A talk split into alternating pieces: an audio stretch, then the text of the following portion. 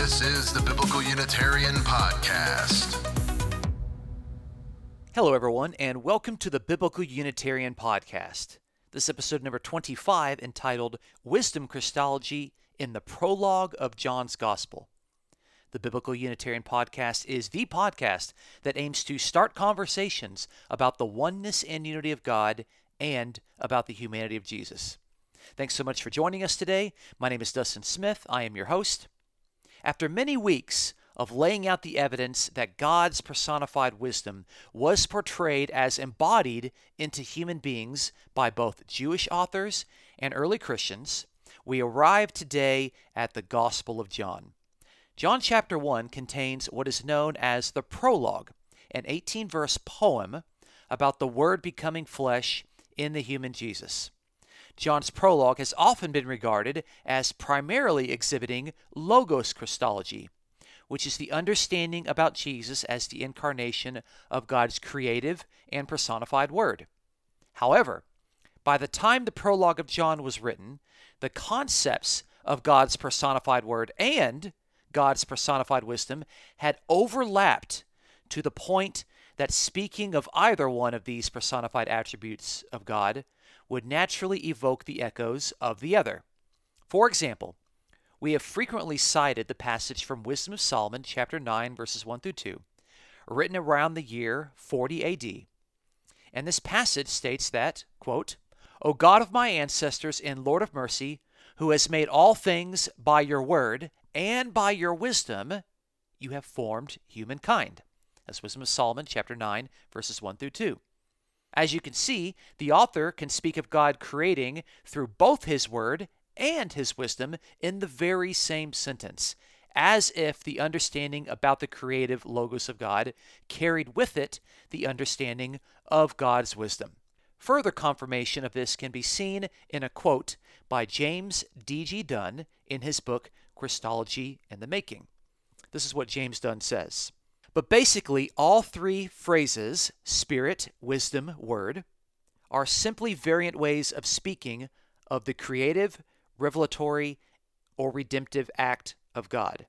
This is borne out by the parallelism between word and spirit in Psalm 33 6 and 147 18, and the equivalence between Psalm 33 6 and Proverbs 319, where the same creative power is described as Yahweh's word Yahweh's breath slash spirit, and Yahweh's wisdom. The closeness of the equivalence is most evident in, guess what? Wisdom chapter 9, verses 1 through 2 and verse 17, where he quotes and says, O God of my fathers and Lord of mercy, who has made all things by your word and by your wisdom formed man, who has learned your counsel, unless you have given wisdom and sent your Holy Spirit from on high. In short, all three expressions are simply alternative ways of speaking about the effective power of God in his active relationship with his world and its inhabitants. That's from James Dunn's book, Christology in the Making, page 219. My argument today is that the prologue of the Gospel of John, namely John chapter 1 verses 1 through 18, is a massive poem depicting Jesus in light of wisdom Christology. In fact, it will become apparent in today's study that the echoes of God's personified wisdom are actually more prevalent in John's Gospel than the echoes of God's creative and powerful Word.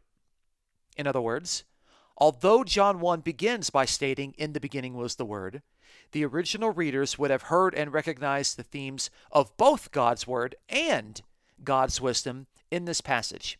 And arguably, the echoes of Lady Wisdom are more dominant than the themes about God's Word.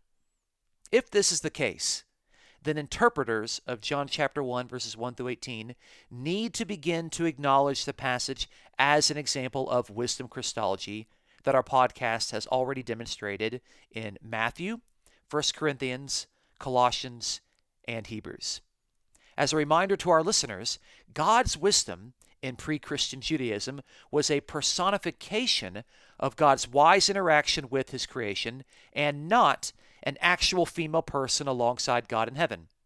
For the writers to depict human beings as the embodiment of God's personified wisdom is to state that these human beings exemplify and express God's wise teachings without suggesting that they literally preexisted their human births in any way. So let's begin. Our first point of connection is in John chapter 1 and verse 1, which says, In the beginning was the Word, and the Word was with God. And my argument here is that the earliest readers and interpreters would have heard in the beginning was wisdom, as well as in the beginning was the Word. And so there are a variety of passages that would have evoked these thoughts in their minds. Wisdom chapter 9 and verse 9 says, And wisdom is with you, who knows your works, and was present when you created the world. That's Wisdom of Solomon, chapter 9 and verse 9, which says that wisdom was with God, just as we're seeing in John chapter 1 and verse 1, that the Word was with God. We could also see this in the very first verse of the book of Sirach, chapter 1 and verse 1, which says, All wisdom is from the Lord and is with him forever. That's Sirach chapter 1 and verse 1, where again, the wisdom was with the Lord and with him forever, just as we're seeing in John chapter 1 in regard to God's Word. And of course, we can go back to Proverbs chapter 8, that massive chapter with the personification of God's wisdom, who often speaks in the first person. Let me read a section of this passage in Proverbs chapter 8, which says, From everlasting I was established, from the beginning, from the earliest times of the earth. When he established the heavens, I was there. When he inscribed a circle on the face of the deep, then I was beside him as a nursing child, and I was daily his delight, rejoicing always before him. That's the book of Proverbs, chapter 8, verses 23, 27, and 30, where we can see there that wisdom, speaking as a personification of God, says that she was up there with God in the beginning. So clearly, John chapter 1 and verse 1 can be seen in light of wisdom themes, particularly God's personified wisdom. Our second point of connection is in John chapter 1 and verse 3, where it says that all things were made through him, meaning through the personification of God's word.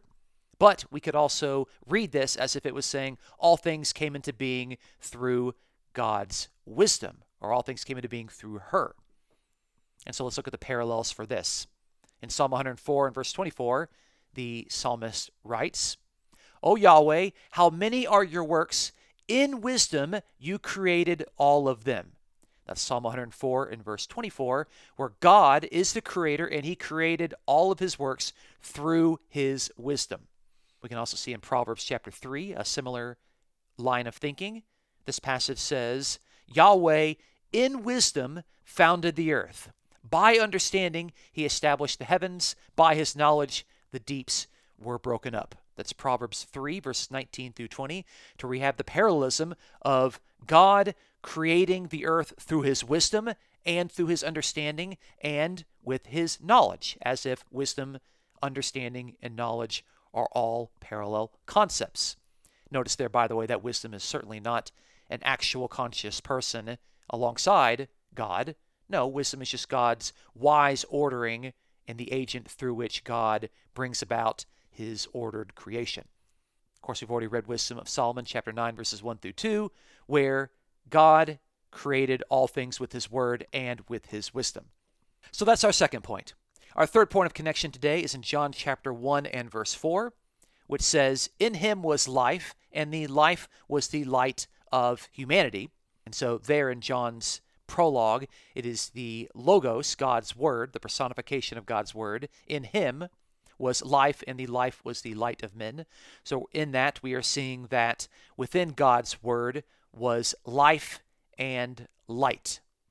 We can also see parallels of this with Lady Wisdom, who is also described within the concepts of life and light.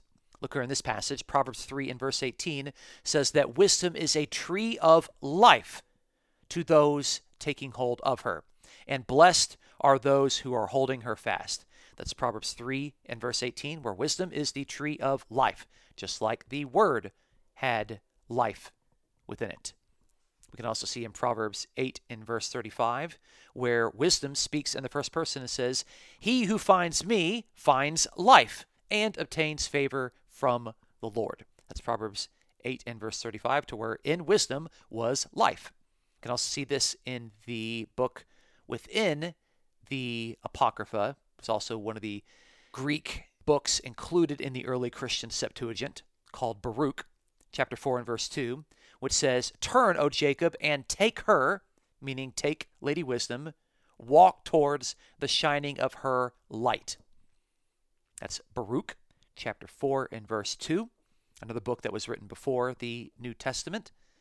And in this passage, we can see that wisdom has her own light, and the writer is drawing Israel and Jacob towards Lady Wisdom, towards, in particular, her light.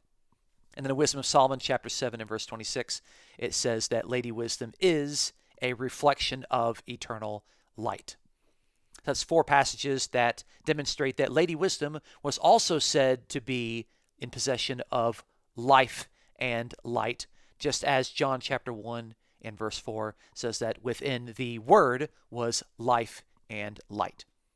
That is our third connection. Our fourth connection today is from John chapter 1 and verse 5, where it says, The light shines in darkness, and the darkness could not overpower it. And there's actually not a lot of parallels that you can find with this in regard to the word within pre Christian Judaism, but there is an excellent passage that seems to almost certainly, in my mind, be at the foundation of what is written in John chapter 1 and verse 5 in regard to Lady Wisdom. So, in this passage, Wisdom of Solomon, chapter 7, verses 29 through 30, we see that these themes are going to overlap with John chapter 1 and verse 5. This passage in Wisdom 7 says that wisdom is more beautiful than the sun and excels every constellation of the stars. Compared with the light, she is found to be superior, for it is succeeded by the night, but against wisdom, evil does not prevail. Notice there, against wisdom, evil does not prevail, and that evil there is described in that passage as the nighttime. Just as John chapter 1 and verse 5 says that the light shines in the darkness, and the darkness could not overpower it. So there we're seeing that wisdom shines in the darkness, and evil could not prevail over her in Wisdom of Solomon, chapter 7, verses 29 through 30. So I actually regard that as one of the strongest points of indicating that wisdom Christology is exhibited in John's prologue and is likely to be more prevalent than Logos Christology. So that's our fourth point. Our fifth point of connection comes from John chapter 1, verses 10 through 11, which says that he was in the world, he here being the personification of God's Logos, and the world was made through him, and the world did not know him. He came to his own, and those who were his own did not receive him. And so we get the theme there that the Logos, the personification of God's creative and powerful word, came to his own people or to his own creation, and his own creation didn't know him, didn't recognize him, and didn't accept him. And guess what? We can see this theme of wisdom visiting Israel and wisdom visiting God's creation. And of course, there is an open question as to whether or not Israel accepted God's wisdom or if Israel rejected God's wisdom. Let's look at these passages. Wisdom of Solomon, chapter 9 and verse 10 says, as a command to send her, send Lady Wisdom, forth from the holy heavens and from the throne of your glory, send her, so that she may labor at my side, and that I may learn what is pleasing to you. That's Wisdom of Solomon, chapter 9, verse 10. We can see there that wisdom is to be sent from the heavens, so that she may labor at the side, and that the author of Wisdom of Solomon may learn what is pleasing to God. In Baruch chapter 3, verses 36 through 37, we see that God found the whole way of knowledge and gave her, gave wisdom to his servant Jacob and to Israel, whom he loved. Afterwards, she appeared on the earth and lived with humankind. That's Baruch chapter 3, verses 36 and 37, where God sent wisdom personification of his wise interaction and teaching to Jacob and Israel. And of course, the passage of Baruch actually goes on and equates wisdom in her embodiment within that passage as God's law, God's Torah. But the passage actually sadly states that God's law being the embodiment of wisdom, was later rejected by Israel. We can see this theme in 1 Enoch chapter 42 and verse 2, which says, Then wisdom went out to dwell with the children of men, but she found no dwelling place. So wisdom returned to her place. And that's first Enoch chapter 42 and verse 2. So, in all of these passages, we're seeing that God had sent his wisdom into his world. He sent his wisdom down to Israel. And did Israel accept God's wisdom? Was God's wisdom rejected? Did God's wisdom leave Israel? That's kind of the open question within these passages. And we're seeing in John's prologue that God's word was in the world, but the world didn't know him, and the world did not receive him. The very same thing that was formerly said about Lady Wisdom. So that's our fifth point. Our sixth point comes in John chapter 1 and verse 14, which says that the Word became flesh. The Word became flesh. Here, being that God's creative and powerful Word becomes incarnate and embodied in the human Jesus. That Word the word through which God created the world, has now been embodied into the human Jesus. This happened at Jesus' birth. This is rightly the point of incarnation, where God's word becomes flesh. But as I've diligently tried to demonstrate in multiple passages over multiple weeks in multiple episodes, the theology of incarnation did not begin in John's gospel. It was formerly said about Lady Wisdom in the book of Proverbs, hundreds of years before the Gospel of John was ever written. In the book of Proverbs, we have Lady Wisdom, a personification of God's wise interaction with the world, personified and depicted within Proverbs chapters 1, 2, 3, 4, 8, and 9. But ultimately, God's wisdom becomes embodied into actual human females called the ideal and strong wife in Proverbs chapter 31, specifically verses 10 through 31. And if you have not listened to that podcast, I strongly urge you to go back and to look at all of the details where we demonstrate within the book of Proverbs that Lady Wisdom gets embodied and incarnate within actual female human beings without suggesting that those female human beings pre existed their birth in any real and literal way. We also demonstrated in a previous podcast that the book of Sirach depicted Simon the high priest as the incarnation of Lady Wisdom. Lady Wisdom was described in Sirach chapter 24, and then she was embodied into Simon the high priest, who was an actual high priest who served Israel in Sirach chapter 50.